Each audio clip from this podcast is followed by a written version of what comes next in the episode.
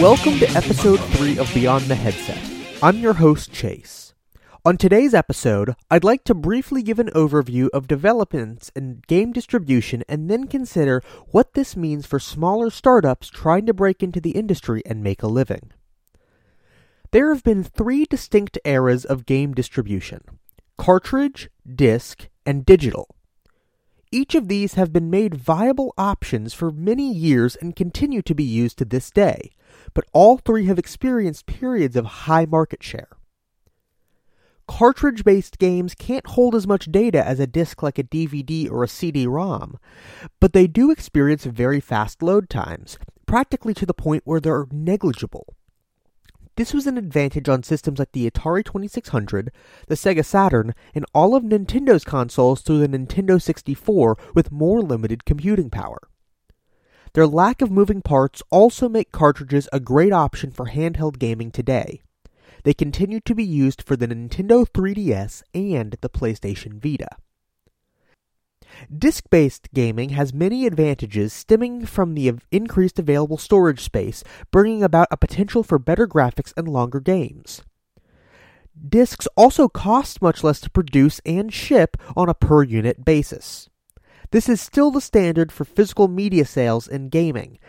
It's improving itself along with disc hardware improvements. If just considering consoles, then the PlayStation line represents three separate generations of disc based media. The original PlayStation ran CD ROMs, the PlayStation 2 ran DVD support, and the PS3 was at the forefront of Blu ray support. The latter two consoles also have backward compatibility with previous versions of the system.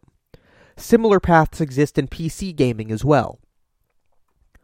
Although the most recent iteration of consoles from Sony and Microsoft are not backwards compatible, this is in part a function of a shift towards digital distribution.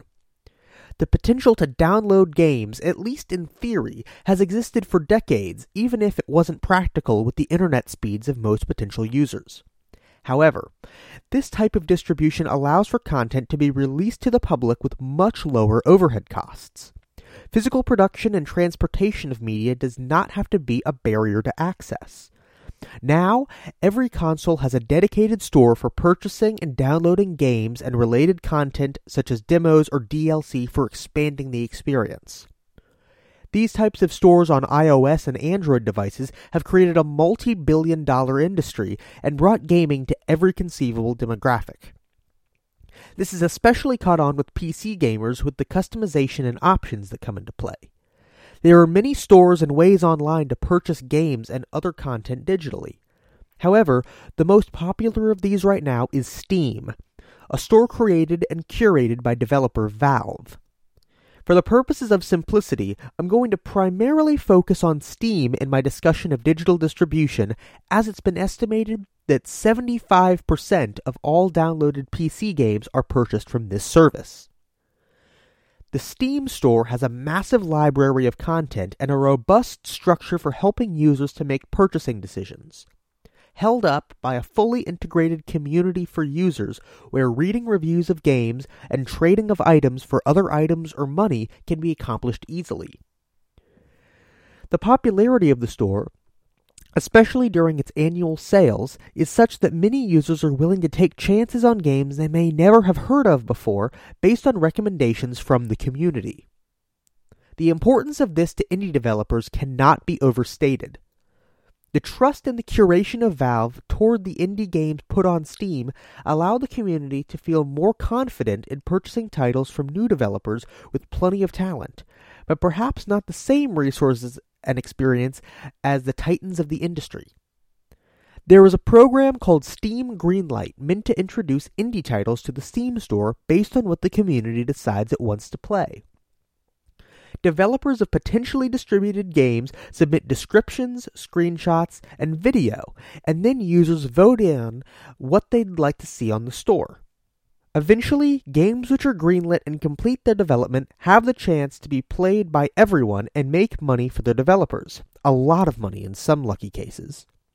I read an article by the developer of a game called Cook Serve Delicious, who had previously released his game on iOS and Android and made a decent but relatively small sum of money, averaging around $3,000 each month between the two platforms.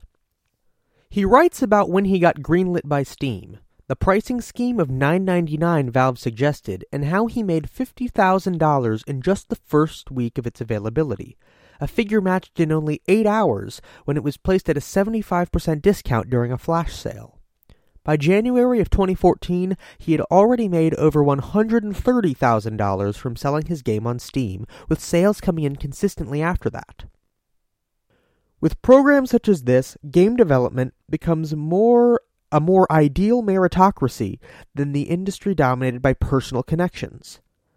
This is good for all parties involved, as it increases competition and in turn for- forces quality and innovation up. Later this week, I'll be back to discuss another issue that comes up in a lot of gamer culture, which was touched upon in my interview with Arthur from last week the idea of immersion and the way players interact with their games. Until then, I can be contacted at Reverend Chase on Twitter if you have any questions or comments about the show. Thanks again for listening.